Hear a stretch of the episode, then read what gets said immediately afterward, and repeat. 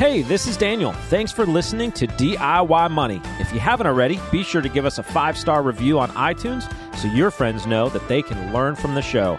Also, follow us everywhere on social at DIY Money Podcast. If you haven't already, be sure to check out the video on YouTube. We've got some awesome bonus content there. Now, enjoy the show.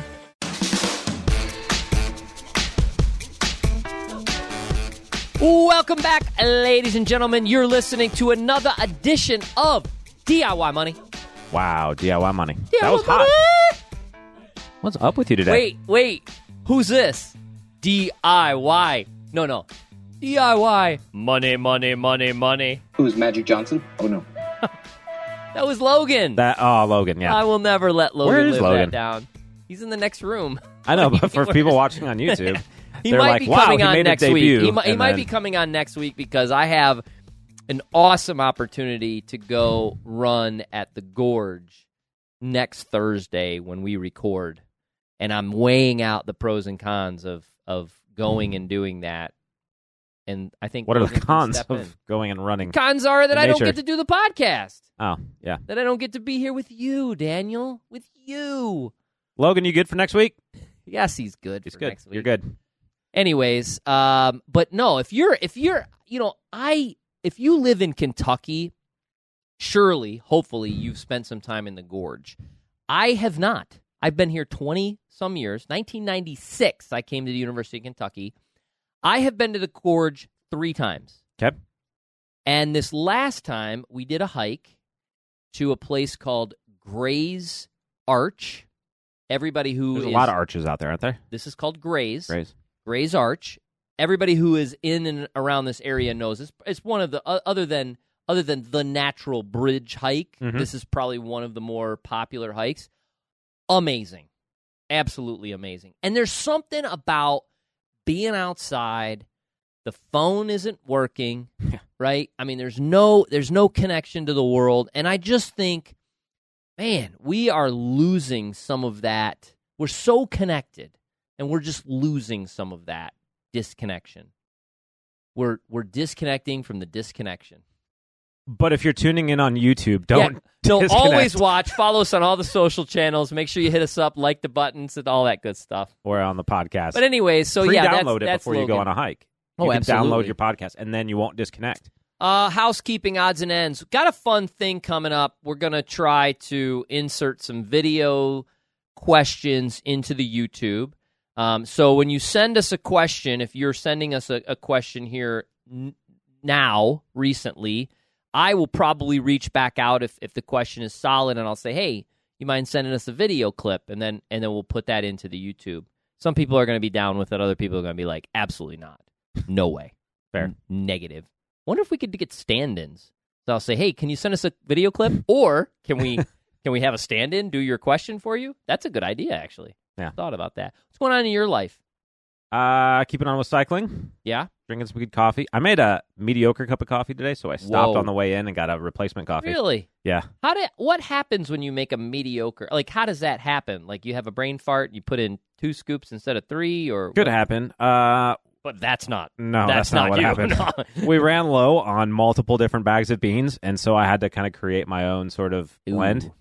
And You were your own barista.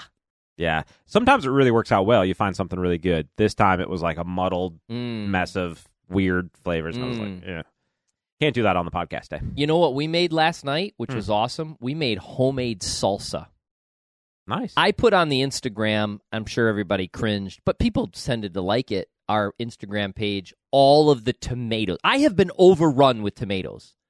I planted 10 tomato plants. That got- might have been a little I got one of the rejects. That might No, you got a good one. You it was a reject because why did why did I give you one? It was the one that all of your neighbors didn't Oh, want. that's right. Yeah, yeah, yeah. That's right. Because we put up a table at the end of our driveway. Yeah. We give all these things. There's away. one left over at the end of the day, and you're like, and I was like, that should go to Daniel." Daniel. Across this great nation, almost everyone has been affected in one way or another by this terrible tomato onslaught. But they're amazing, They and are. we made our own homemade salsa the other day, which also was amazing. Peppers from the garden as well. Ugh, I mean, I'm maybe you should do a post I'm about how to save money via gardening. uh I don't think I'm saving money via gardening. I'll tell you right now. I don't think that's Ten dollar tomatoes. I mean, I had to put cages up that were like twenty dollars a piece, so that's two hundred dollars. My investment. tomatoes are very expensive now, longevity wise, because I the cages will be used next year. You know, I already, you know, and there's a lot of that stuff I can reuse. Potatoes, potatoes are the most, you know, replenish. I mean, I will take old potatoes. We are almost five minutes. We got to go.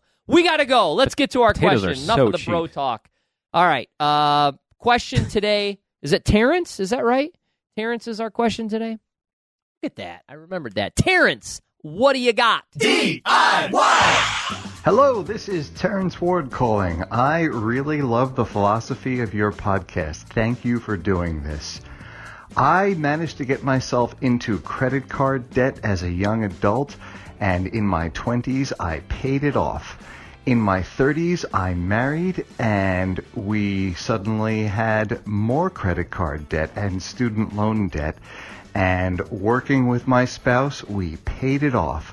And because we paid it off, we were able to borrow money to buy a house.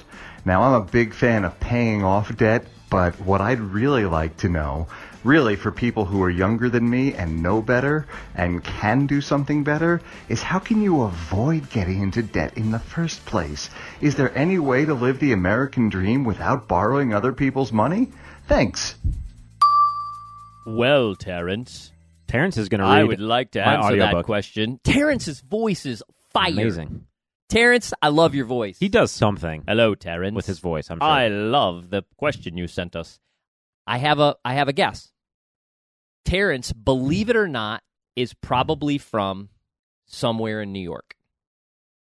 Like like a Brooklyn or Bronx. I know you're thinking, no, no, there is no no hint of any accent Well, I was born in a simple log cabin. How do you come up with that? because I know individuals who have grown up in those areas. Mhm. They now live in like, you know, Sarasota or something.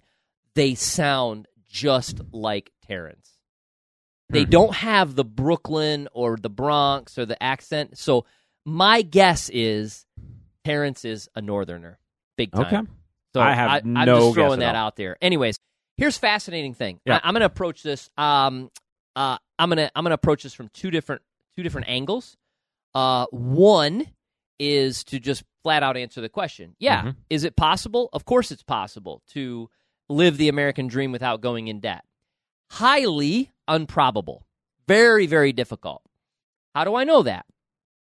In the United States, we have a capital system that allows people to borrow money and trust the banks to basically not go out of business and ultimately fulfill their obligations as well as someone borrowing money at a low interest rate and actually going through the capital system to be able to borrow money to build houses, to expand businesses, to go into student loan debt, whatever it may be. There aren't many countries that are like the United States. Believe it or not, most countries in the world, they don't have this set up. Now, if you've ever traveled to a third world country where there is no banking system, no mortgages, no lending, none of this, no central bank, no no stable government, you will see this is fascinating and I and I never connected the dots and it helped me understand more about our capital system. You will see a ton of houses that look unfinished and abandoned. Okay? I remember spending a considerable amount of time in Haiti over about a 10 to 12 year stretch. And early on in my my time there, I was I was, you know, going traveling or whatever and, you know, a tap tap or well, that's a that's a pickup truck where you got to tap the side when you want to get out. They call it a tap tap or a little moped or something. Mm-hmm. And we would pass countless houses that maybe the foundation was poured or maybe there were some cement walls or some block walls and that was it and it looked like they were abandoned i mean it looked like oh you know oh terror oh how how how bu- what a bummer that is you know that's mm-hmm. They they did you know they're abandoned maybe the guy died etc you know you know what was happening more than likely that individual was either working in the united states sending money back or saving money and coming back to Haiti during a break, like a vacation, Mhm. Christmas or whatever, using the money they had to build what they could and then go back to work. Pay as you go system. It was a pay as you go system. Now, ultimately, their objective have the house finished by the time they retire, all right? Come back to Haiti with a paid off home, Mhm. collect their American Social Security, and live like a king. And many did that. Many did that. But it's very, very difficult for them to build a house, finance a business, etc. Kiva, you ever heard of Kiva? Mhm.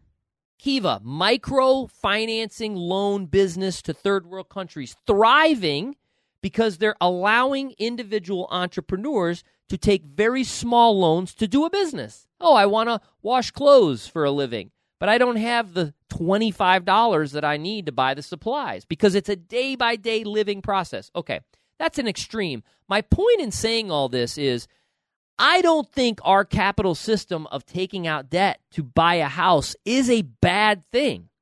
However, in excess, like most things, when abused in excess, can become very detrimental. I don't think it's bad to spend $40,000 for a student loan if, in fact, your return on investment is an additional $40,000, $50,000 a year in a better job. I helped a young man go to truck driving school for five grand. He came out, he got a $20,000 signing bonus. He'll make $150,000 this year. Not bad. I fi- I was the bank. I financed that. I don't have a return of that yet. I didn't get any of that money back yet. I'm not a very good Strange. bank. Anyways, no, it was a gift. But nonetheless, so I, Terrence, I, you know, your story is unique in that you said in the 20s I got credit card debt, but then I paid them off. In the 30s, we did it again and I paid them off. Then we bought a house, and hopefully you're paying or it's not paid off. Yeah. So I don't think it's a bad thing to do that, but I also think that it can be very detrimental if abused. I'm going to last last thing. We're going to just go over today. It is Okay. what it is. Sorry. The last thing I'll say is, Terrence, and you've probably done this. How about educating your children and setting them up to proceed in a manner that you didn't have to go? Now, is that, you know, is that a good or a bad thing? Is that detrimental to them? Is it not? I don't know. Hmm. My children will have a considerable amount of money available for education or a home or a small business or something else, meaning that will become theirs. Now, it's my job to educate them so that when they turn 18 and they have that money, they don't just go, ooh, lots of money. Let me go find myself traveling the world. Now, if they travel the world and they're educated about it, okay, that's fine. It can, you know, so, so on and so forth. So that's the only way I would see that cycle changing. But I don't think it's a bad thing. Cool.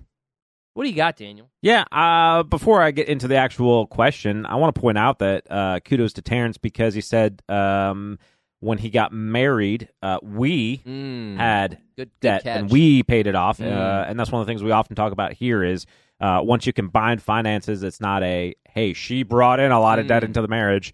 Uh, so I really kudos to Terrence. That's a good mean, catch. Excellent part. I language like there.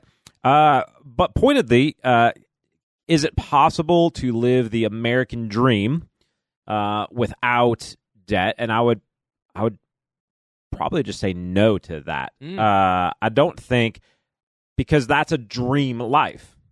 Uh, I think you can live a uh, conservative, practical, modest life to some extent, but you're going to have to make significant sacrifices uh, if you don't live with debt. And I think the reason for that is is because debt is available, it naturally increases uh, the prices for the things that are being bid on. So because mortgages are available, it is very difficult for somebody just starting out without money from an outside source, whether that be uh, an inheritance, uh, parent help, uh, something of that nature, to get in and get the American dream house via cash. Yeah. Now that doesn't mean that they can't, you know, move into a, a neighborhood where they can buy a fixer upper for really cheap, things like that, fix it up, build equity step by step, work their way up to uh, an American sort of dream. But I think if you're trying to to live the HGTV American dream style, uh, you know, go to an American dream university rather than starting out at say community college, things like that. So when I hear American dream,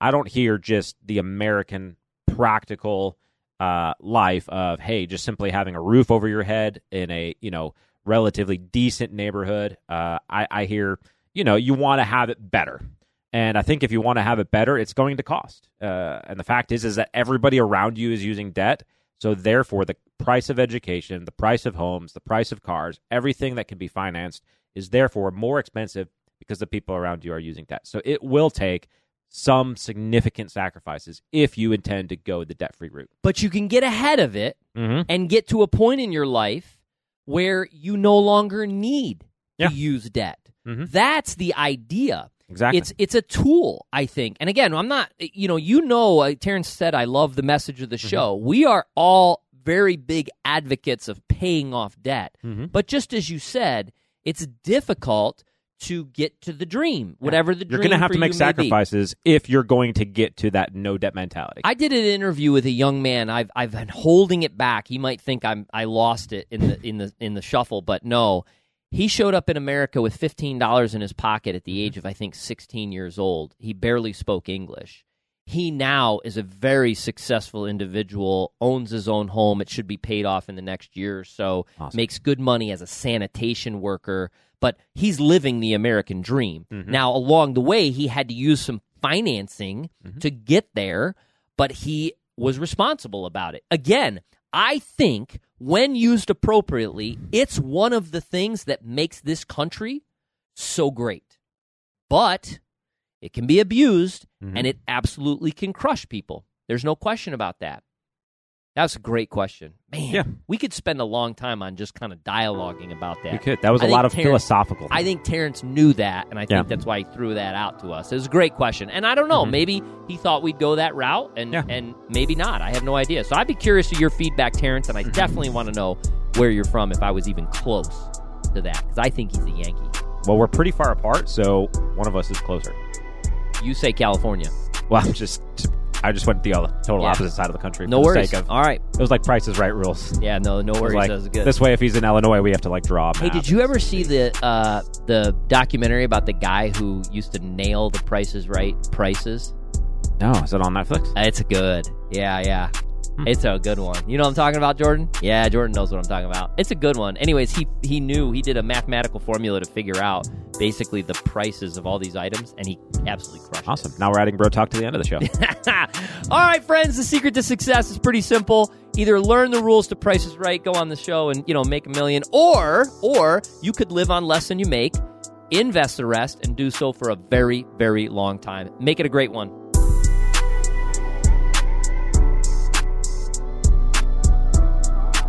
Thanks for listening to this episode of the show. If you want content delivered to you regularly, be sure to follow us on Instagram at DIY.money. And if you want your question aired on the show, be sure to send that to us and you'll get a $25 Amazon gift card.